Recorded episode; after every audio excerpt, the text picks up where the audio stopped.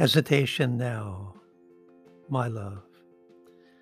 Hesitation is the child of procrastination. And procrastinating, my love, can never find its way out of your heart, causing frustration, stoking that inner, endless war. In this love note for your soul guardian angel, Mary Magdalene, whom I affectionately call Maggie, is reminding us that, you know, ego, your monkey minds, it, it's, its number one objective is to keep us out of our hearts, chasing our tails to no avail.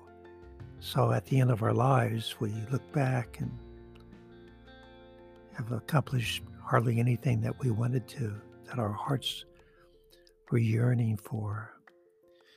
So remember, our job is just to keep it simple, to get up in the morning, give thanks for our daily bread, our daily bread being those gifts gifted us that day, and arranging those gifts in such a way that we are living fearlessly. We are living through the single eye of our heart, taking baby steps in the direction of our dreams, doing what we can from where we are with what we have, knowing that God is taking care of the details, the how-tos, that the details are none of our business.